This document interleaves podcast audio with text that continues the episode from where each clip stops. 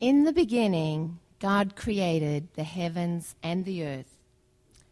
The earth was without form and void, and darkness was over the face of the deep. And the Spirit of God was hovering over the face of the waters. And God said, Let there be light. And there was light. And God saw that the light was good, and God separated the light from the darkness. God called the light day, and the darkness he called night. And there was evening, and there was morning, the first day. And God said, Let there be an expanse in the midst of the waters, and let it separate the waters from the waters. And God made the expanse and separated the waters that were under the expanse from the waters that were above the expanse. And it was so. And God called the expanse heaven. And there was evening and there was morning, the second day.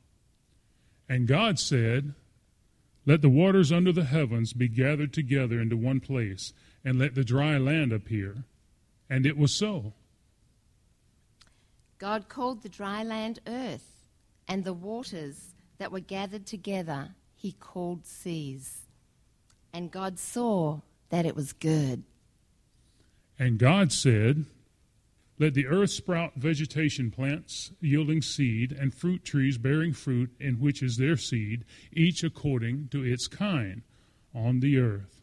And it was so. The earth brought forth vegetation, plants yielding seed according to their own kinds, and trees bearing fruit in which is their seed, each according to its kind. And God saw that it was good, and there was evening, and there was morning, the third day. And God said, Let there be lights in the expanse of the heavens to separate the day from the night. And let them be signs for, for seasons and for days and years, and let them be lights in the expanse of the heavens to give light upon the earth. And it was so. And God made the two great lights the greater light to rule the day, and the lesser light to rule the night, and the stars. And God set them in the expanse of the heavens to give light on the earth, to rule over the day and over the night, and to separate the light from the darkness. And God saw that it was good. And there was evening and there was morning, the fourth day. And God said, Let the water swarm with swarms of living creatures, and let birds fly above the earth across the expanse of the heavens. So God created the great sea creatures and every living creature that moves, with which the waters swarm, according to their kinds, and every winged bird according to its kind. And God saw that it was good. And God blessed them, saying, Be fruitful and multiply and fill the waters in the seas, and let birds multiply on the earth. And there was evening, and there was morning, the fifth day. And God said, Let the earth bring forth living creatures according to their kinds, livestock and creeping things, and beasts of the earth according to their kinds. And it was so. And God made the beasts of the earth according to their kinds, and the livestock according to their kinds and everything that creeps on the ground according to its kind. And God saw that it was good.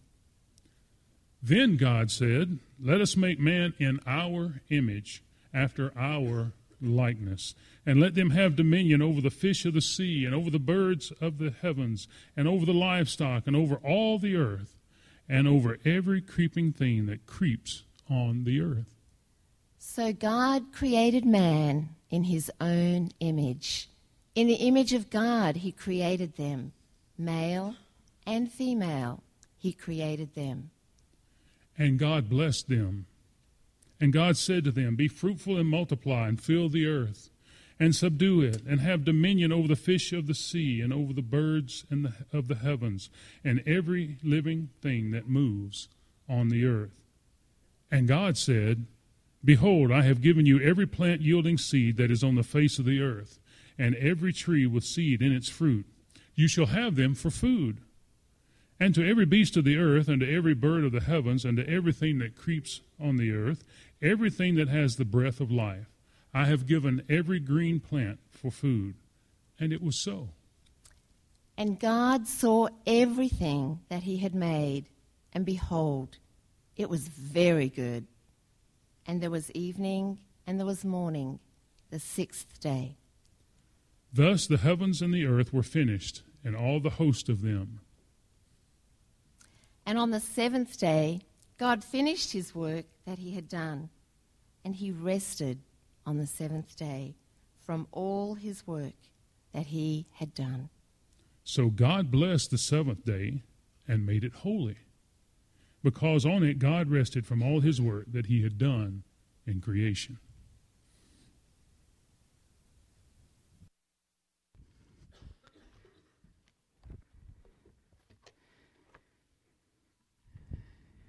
Creation Week inspires and awes us. I mean, what majesty, what grandeur, what history, what symbolism, what truth, what inspiration. We are filled with awe as we take in the scope of Elohim's creation in one sitting. Thank you, Aubrey and Allison, for reading so beautifully for us. Three years ago on this day, I was taken with one of those voices. Um, I'll let you decide which one it was. I met Allison three years ago today. I actually had heard her voice a few days earlier. But it was lovely to see her read, hear her read this morning, and you as well, Aubrey, although I don't have the same feelings for you that I do for. you remember the name Elohim, don't you? We talked about Elohim last week. He is the God who created everything. Elohim simply means God. We put a capital G, though, because we believe that He is the God over all creation. He introduces Himself to us through Moses as Elohim in order to establish fully that He is the creator of all that exists. He is God over all creation. He is the God of all peoples, and He rules over all that there is in heaven and earth. He is the King of kings and Lord of lords, thus the title of today's message The God who is King. Now, perhaps you wouldn't have thought about kingship in this text. You might would have thought possibly that we would focus our details on the days of creation or that we would uh, uh, ex- seek to, to explain somehow the literary form of Genesis 1 and, and to discover the symbolism and so speak the spiritual meaning of the story. What are we going to do with the creation story? Uh, is it history or is it a particular form of literature laden with symbolism? Well, the answer will not surprise you. It is yes. Listen to what Don Carson says about our text. I hold that the Genesis account is a mixed genre that feels like history and really does give us some historical particulars. At the same time, however, it is full of demonstrable symbolism. Sorting out what is symbolic and what is not is very difficult. And that's the challenge that we face, particularly in the early chapters of Genesis we will approach Genesis as it is written, as an historical account. But we will acknowledge at the same time that the story of redemption, of redemptive history that is being told is more important than trying to understand the particulars of creation or to reconcile this account with science. Most likely, this will be much easier to do a hundred years from now.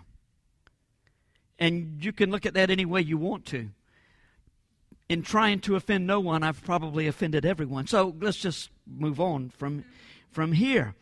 We're going to treat this as an historical account that's telling a story, not historical fiction, but rather history that emphasizes the main point of history Jesus. So, what of this great account that Aubrey and Allison read for us so beautifully? How does this show us that God is king? we tend to think of God as above all kings. not an, like an earthly king at all.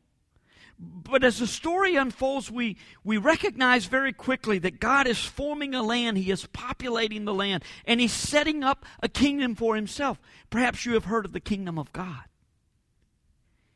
He's beginning to establish this kingdom from the very beginning. Earthly kings in, either inherit their position or they fight and struggle to obtain that position. Maybe that fighting is, it, it, it involves swords and guns, or maybe it's political in nature. But earthly kings are, are, are either given that position or they seek to obtain that position through force of some sort. Now, God sets up and, and, and puts down all kingdoms. And most of us would agree. Not the guy necessarily. Um, well, not everybody necessarily, but, but most of us would agree that we have a responsibility to participate in the governments that we have. And let me remind you, between now and November 6th, you can participate in your government. Vote early and vote often. If, uh, no, no, just, just kidding about that. but but think about the ways that kings come to their position and and and our God though the king of kings just spoke the land over which he would rule spoke the people or formed the people out of the dust of the earth over which he would rule into existence God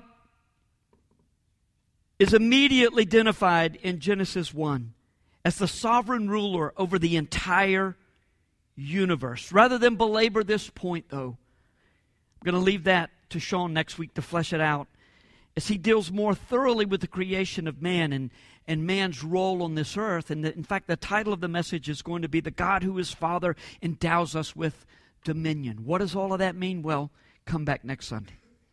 Uh, last week we talked about some patterns that were established in, uh, during the creation, uh, at the very beginning of creation, that will continue as long as there is time. We'll do the same uh, today because God reveals so much about His character and His ways right at the very beginning of time. And, and, and the patterns that were established right at the very beginning continue and will continue until the end of time. In the briefest of reviews, let's think about the patterns we discovered last week in the first three verses of Genesis 1. First, life always originates with God, it flows from Him to us. When God is at work, the wasteland becomes fruitful. God's word is the first, last, and only authoritative word in the universe. When anyone else speaks and, and, and something happens, it's because God allows it. And last, God's word brings light and life. Uh, today we're going to go all the way through Genesis 2 3 to discover more patterns established in the creation week. Chapter 2, by the way, begins in the wrong place. Now, I can say that because chapters and verses were added many, many years ago. The first attempt was back in the 13th century, and then it was even later before the chapters and, and, and verses that we have now uh, in the Bible were, were established. Uh, they were done so in order to help us to, to, to organize um, particular thoughts and, and ideas and, and, and paragraphs, but sometimes that gets in the way. It was not inspired. Verse, the verses that we have today were not inspired to be put one, two, three, four in this particular chapter. Sometimes they are quite helpful, sometimes not so much as in today's text, but it's really no big deal. Um, as we look at Genesis 1 1 through 2 3, the first pattern that we acknowledge in this text is that there is order and purpose in all of God's works. Now, that's why I get paid the big bucks to come up with brilliant insight like this. There is purpose and order in all that God does. But if this truth is so obvious, I'm not sure why it is that we fight against it so much. Why it is that we fail to see it and acknowledge it. I mean, consider the structure that God employed creating his universe. In the first six days, he moves from forming the earth to filling it. Um, uh, first half, he's, he's forming it, then he's filling it. Isaiah 45, 18 and 19 says this For thus says Yahweh. It would say the Lord in your translation, but he's given his name. Thus says Yahweh, who created the heavens. He is God, or he is Elohim, who formed the earth and made it. And, and by the way, think about this. We'll get to this a lot more in a lot more detail in a few weeks. But Yahweh is the covenant name of God. He uses that name with his people Israel. Elohim shows that he is creator over all the universe and he is the God of everything and everybody. So, thus says Yahweh, talking to his people who created the heavens, he is Elohim, he is the God of all creation, who formed the earth and made it. he established it. And by the way, this, these paragraphs are in our translation. I, I didn't put them there, or the parentheses, I mean. He established it. He did not create it empty, he formed it to be inhabited. I did not speak in secret in a land of darkness. I did not say to the offspring of Jacob, Seek me in vain.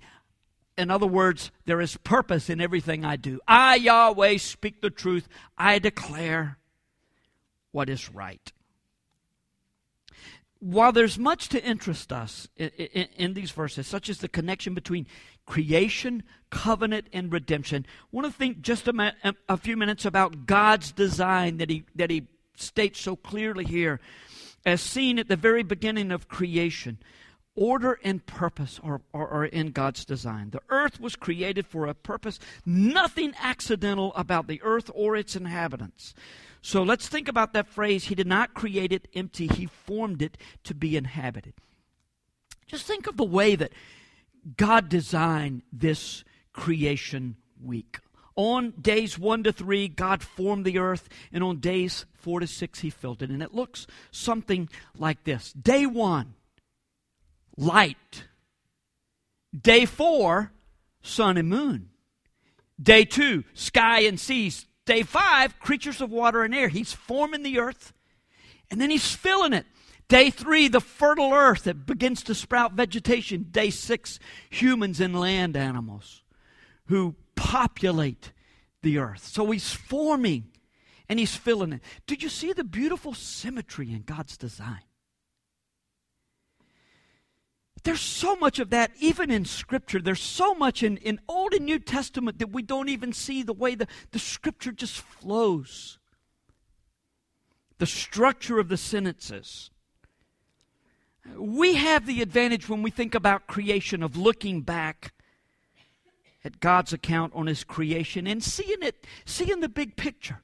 It's sort of like we see it from above. It's written, though, as, as if by one who was standing on the earth and he's seeing this unfold one day at a time. Imagine if you were standing on the, word, on the earth witnessing creation occur, piece by piece, moving toward complete, completion. How much sense would it make on day one? Not very much. I mean, there's light, and yet you don't even know the source of that light. It's just light. Then the dividing begins and the universe begins to take shape. And the further one goes, the more sense it makes as God fills the land until finally on day six, the crown jewel of God's creation, man and woman appear. This pattern of forming and filling is, it, it occurs time and time again in God's creation. And we see these movements in our own lives. I mean, we're raised by parents who, who feed us, care for us completely at first. They, they, they protect us, they provide for us, they train us. And then the day comes where we are formed, so to speak, and then we go out and fill God's plan for our lives and for those around us and, and the universe around us. There's a process. It's the same way with regard to knowledge and application. When you go into a, a you go into a job that's rather technical in nature, you have to be trained before you're set free to do what you want to do. This is going to sound like a silly illustration, maybe, but in, in, in Chicago and a few other cities, I'm sure, but I, have only been in Chicago. There's a there's a coffee shop called Intelligentsia. Anybody ever been to Intelligentsia coffee shop? I thought I was better than you. Now I know. Uh, I, I, just kidding. You know that that's the opposite. It's the opposite. But in this coffee shop, you know, Michael, my son, told me about it. He went there before I did, and and he says if you ask the wrong question, it's like they go.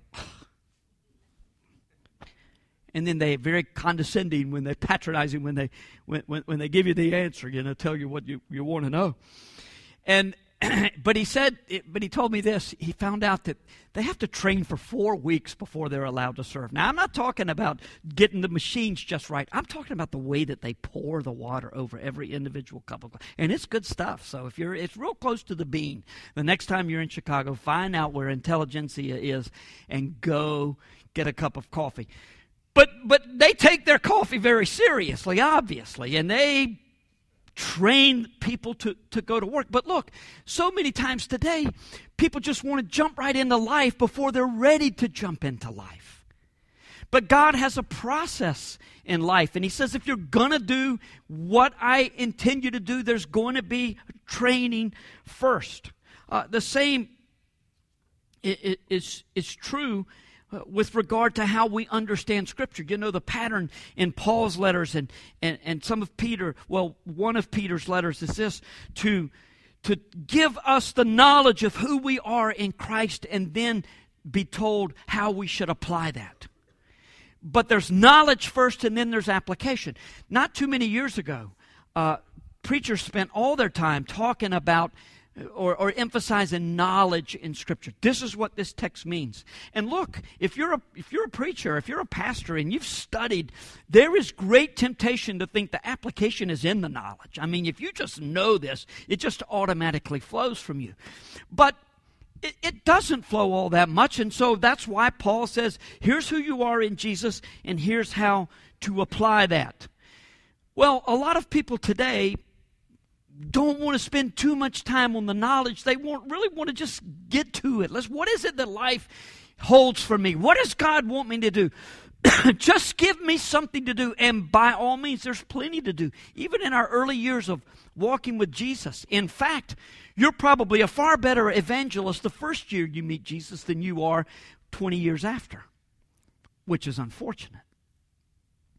But God has an order for life. He forms us, He molds us, He yields us, and then He says, Have take dominion. Live as you have been created to live. Just talking about Scripture another moment, when we when we seek to apply Scripture without having a good understanding of what it means, we set ourselves up for significant disappointment or even danger. Because we, we, we misapply Scripture if we don't take the time to find out what exactly does this mean that's why we're looking at creation. We're trying to understand at first how it was written to the people who first received it. And then we move forward to saying now what does that mean for me? You can't have day five of creation without day two. Let it be said, though, day two was never intended to stay day two but rather it was designed with day five in mind. Well, you get the picture. We, we could spend a lot more time here, and, and we will in home groups. The next two patterns actually flow from this first one. The second pattern is this God moves from darkness to light. Darkness, as we know, is the absence of, of light. And it's, an important, it's important to, to, to acknowledge that darkness was not bad before before creation, before God spoke light into existence. It's not that darkness was bad, it was nonetheless darkness, and God moved his creation from darkness to light. Even though it was not a negative thing, the pattern of the gospel was already taking shape, moving from darkness to light. Did you notice how the days were described? And there was evening and there was morning the first day. And there was evening and there was morning the second day. That's why the Israelites understood the day to begin at sundown, and why, if you celebrate Sabbath in a Jewish home today, when are you going to celebrate it? Friday night. You're going to start it Friday night. Since the fall, though, we tend to think of darkness as something to be avoided. Now, we, we appreciate it at night. You know, and if you like to sleep late and, and the light bothers you when you're trying to sleep, you get those heavy duty curtains, you know, to try to block out the light. But spiritually, darkness is a bad thing. We get the need to move from darkness to life. Jesus said in John 8 12, I am the light of the world. Whoever follows me will not walk in darkness, but will have the light of light. And then in John 3 19, the light has come into the world, and people love darkness rather than the light because their works were evil. And you know that's true, don't you? Even as a believer, if you're going to sin, especially if you set it up in your mind, you know how you're going to do it. Where do you go? To the darkness. You want to hide. You don't want anybody to see what you've done. You don't want it to come to light. And we use those expressions, don't we? Well, the administration's doings have come to light. You know, this candidate, let's check the facts. And Sean, who is, you know, claims to be apolitical, says, Who checks the fact checkers? Good question. Uh, you know, who does check the fact checkers?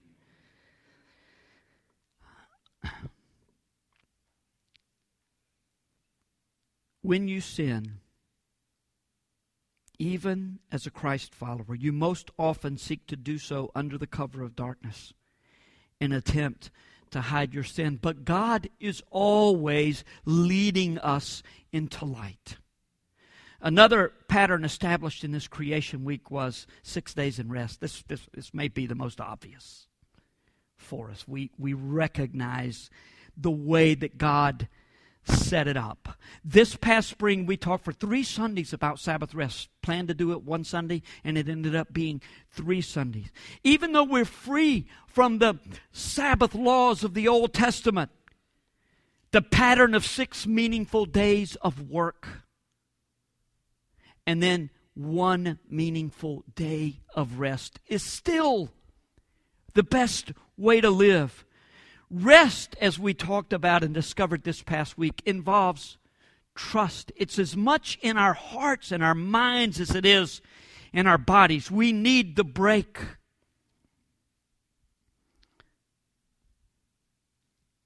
But it really speaks to where we're resting in our heart. That's what Hebrews talks about when it talks about entering into the Lord's rest.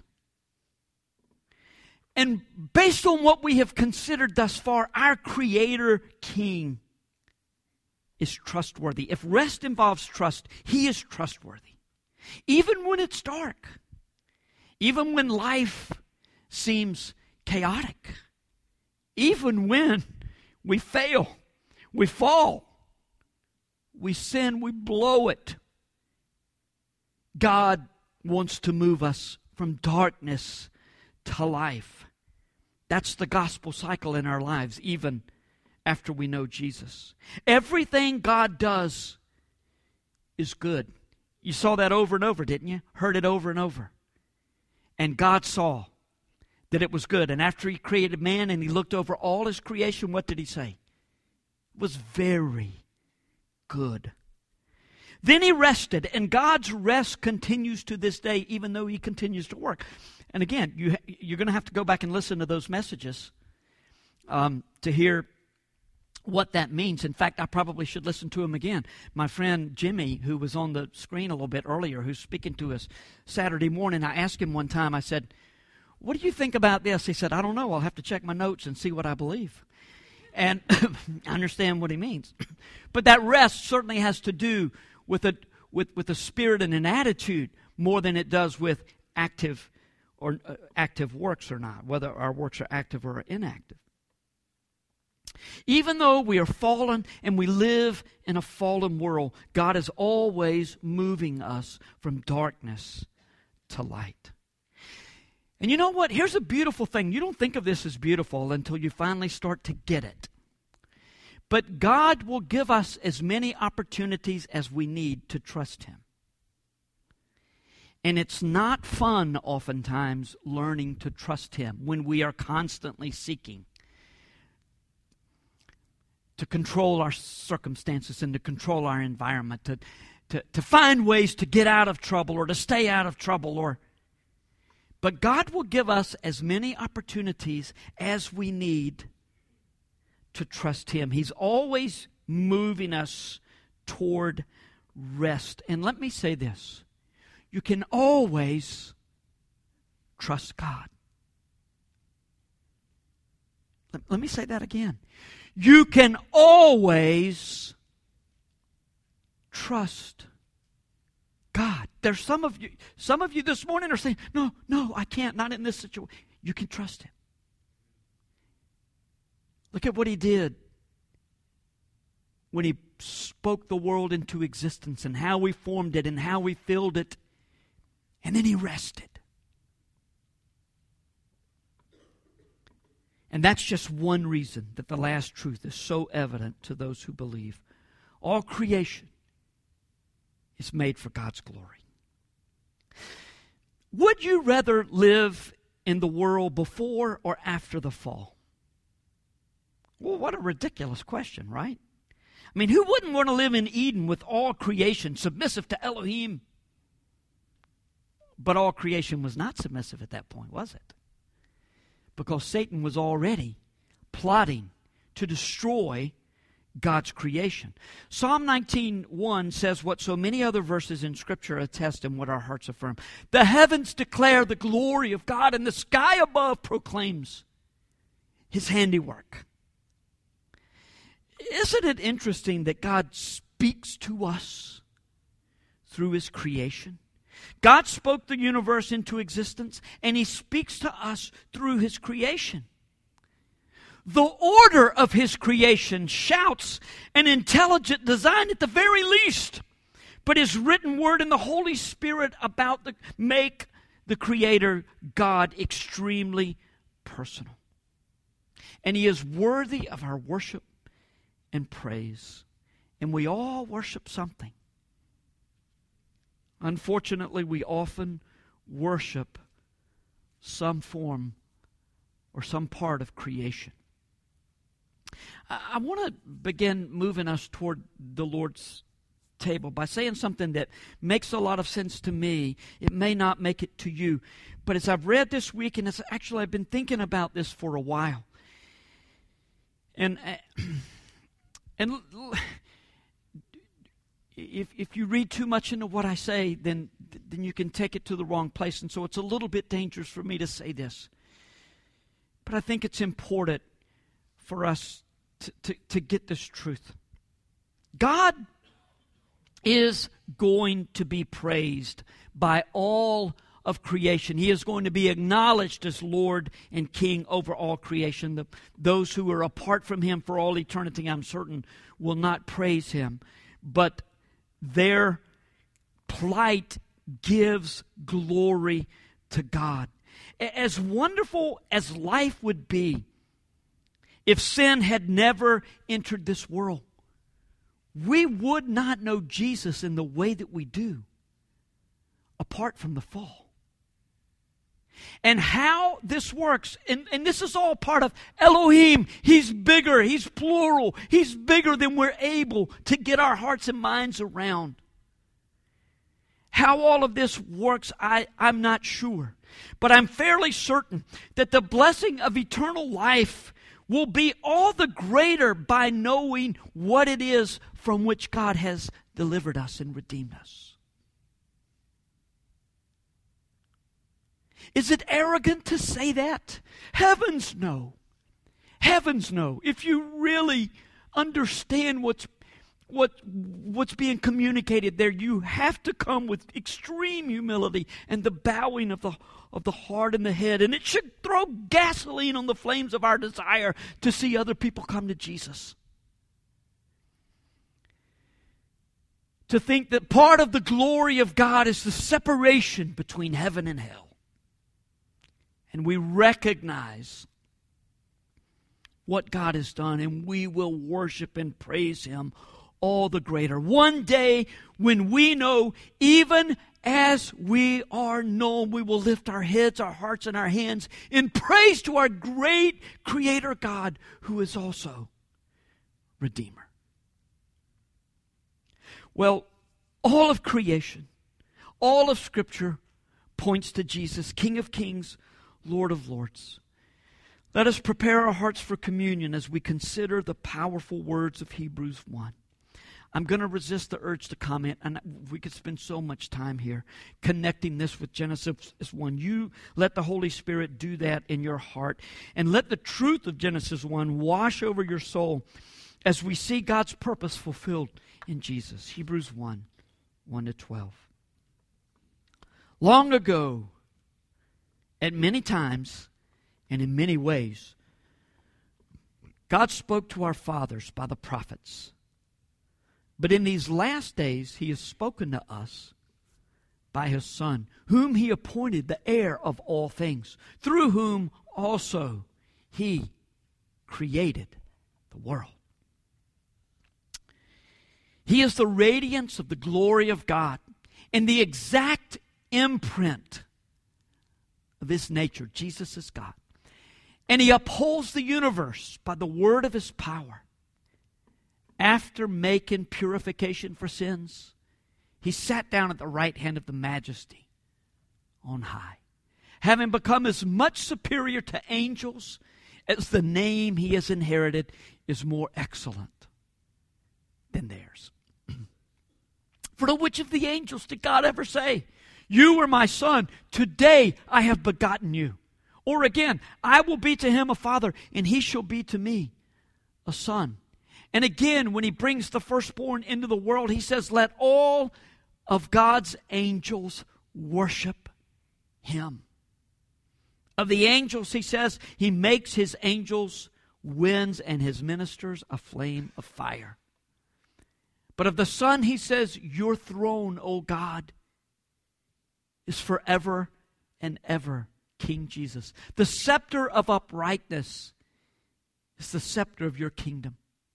You have loved righteousness and hated wickedness. Therefore, God, your God, has anointed you with the oil of gladness beyond your companions.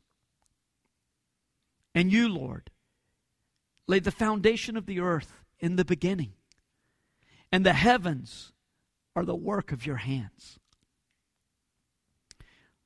I have to say this Lord in the New Testament is almost always referring to Jesus. God almost always refers to the Father. Little overlap, and there it's the Trinity, so one is the other, but the writer means Jesus. And you, Jesus, laid the foundations of the earth in the beginning and the heavens are the work of your hands. They will perish, but you will remain. They all wear out like a garment. Like a robe, you will roll them up. Like a garment, they will be changed. But you are the same, and your ear, years have no end.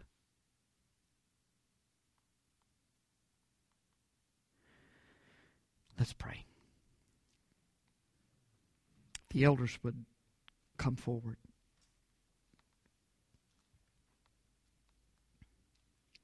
Father, thank you for allowing us to know you, not, not just in, in some sort of a vague way in which we recognize creation as being somehow intentionally formed, but to know you first as Redeemer, and then all of the implications of you being not only our Creator, but the Creator of the universe uh, overwhelms us. We thank you for moving in our hearts and lives from darkness to light. We thank you for bringing Jesus, the light into the world through whom we have life. We thank you that one day we are going to be as Jesus, perfect in every way, because of his great sacrifice for us, and that we will be singing the praises from perfect hearts. We worship and acknowledge you, Lord, even as we come to your table. Meet us here.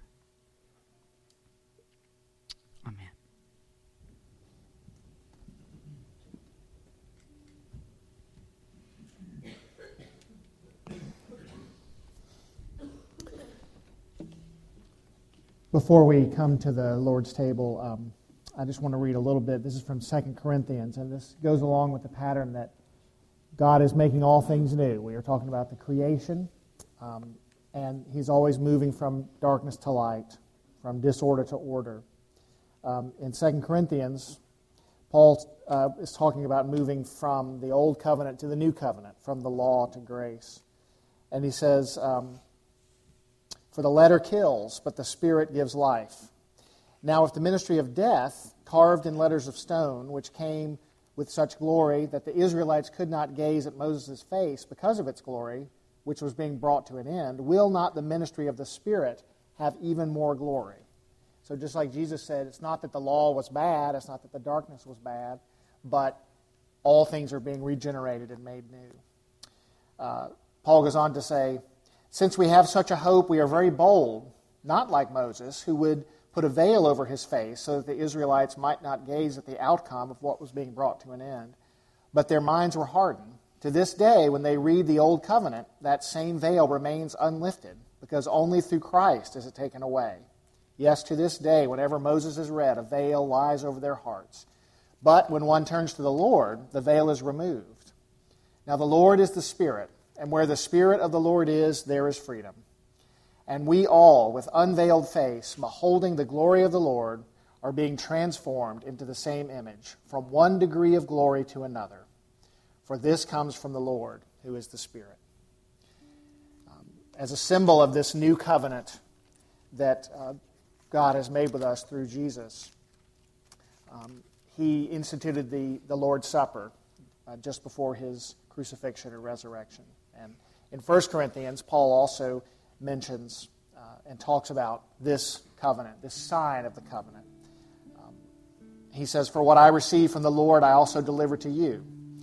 He, he received from the Lord, he says. We don't know if this came from his uh, from learning from the other apostles, maybe from Peter, or maybe he received it directly from the Lord. But he, uh, just as in the Gospels, talked about the, the Last Supper, he talks to the church about taking the Last Supper. And he says, on the, the Lord Jesus, on the night when he was betrayed, took bread, and when he had given thanks, he broke it and said, This is my body, which is for you. Do this in remembrance of me.